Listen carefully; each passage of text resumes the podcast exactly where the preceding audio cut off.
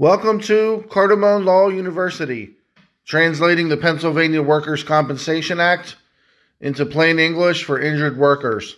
It's Mike Cardamone here. Today I wanted to talk about notice under the Pennsylvania Workers' Comp Act. There was a case, um, it's not a reported opinion, but uh, an opinion from the Commonwealth Court of Pennsylvania filed on August thirtieth, two thousand twenty-two. Just a week ago, and it's uh, Twaroski, T W A R O S K I, versus the Workers' Comp Appeal Board. And the claim petition in that case was dismissed by the Workers' Comp judge because the judge found that the injured worker didn't meet his burden of showing that he gave notice of the injury within the statutorily prescribed one hundred twenty day rule under the Pennsylvania Workers' Comp Act. And the appeal board affirmed that decision, and the claimant um, took it up to the Commonwealth Court, and the Commonwealth Court agreed with the appeal board's um, upholding of the W C J decision, finding that notice was not given within one hundred twenty days.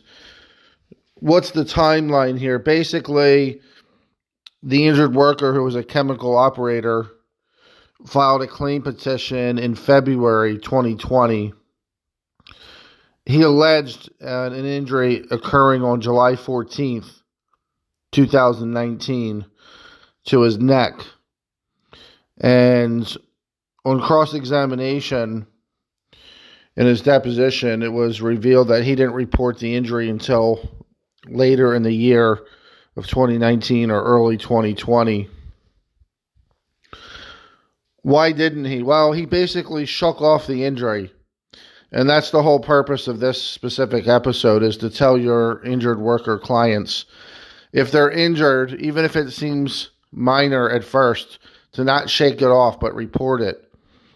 In this situation, the plaintiff or the claimant um, felt like he he hit his head on a pipe, and he felt like uh, what he thought was like a bee sting.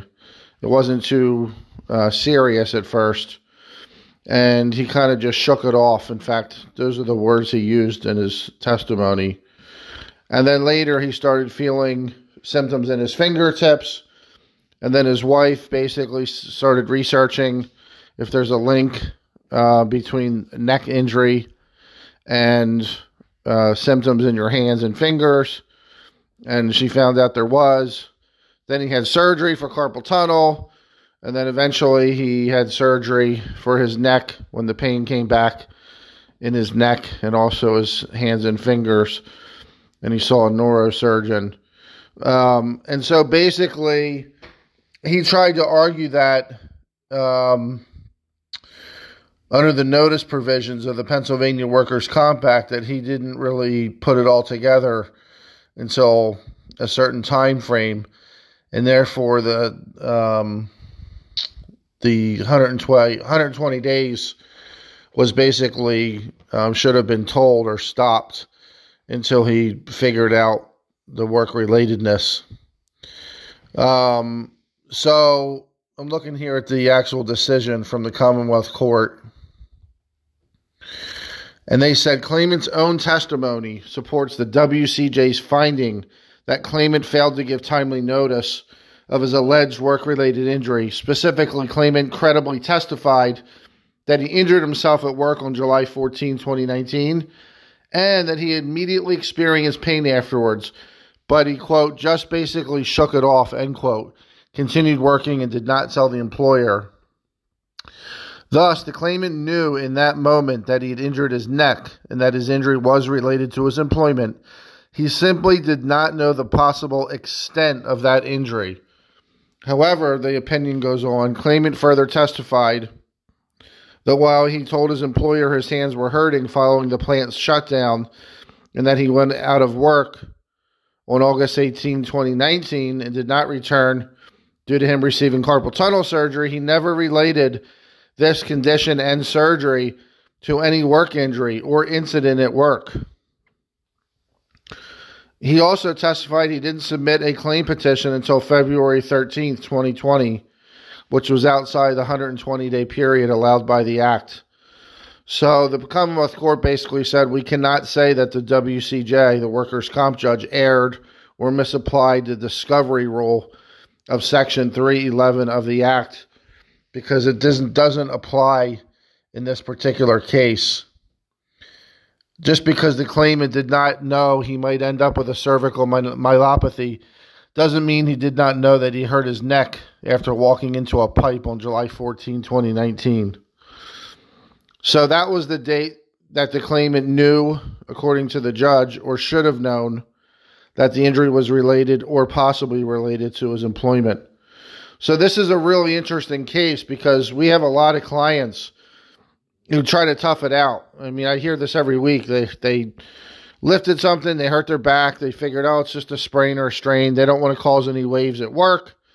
They keep working. They don't want to go through workers' comp. They want to keep working because they like their job and maybe they were new and didn't want to cause any waves. And then later it gets worse. And sometimes that can brush up against the one hundred twenty day window. So it's really important to report the injury, even if it's minor, because this is the exact situation you don't want to get in. This individual will have an enormous loss of earning power. And the Commonwealth Court even noted that this is a harsh result, but they had to apply the one hundred twenty day rule and apply it to the facts in the case. And they determined the statutory notice was not, um, the the burden wasn't met of the one hundred twenty day rule. So what's the bottom line here and the takeaway? Tell your clients to not just shake it off. You're, they're not allowed to get, uh, they're not permitted to be fired because they're reporting a work injury. That's a lot of people's fear. So uh, if you're taking a risk if you don't report the injury. And this is an example of where the symptoms started out kind of mild and then they evolved and the injury turned out to be really serious.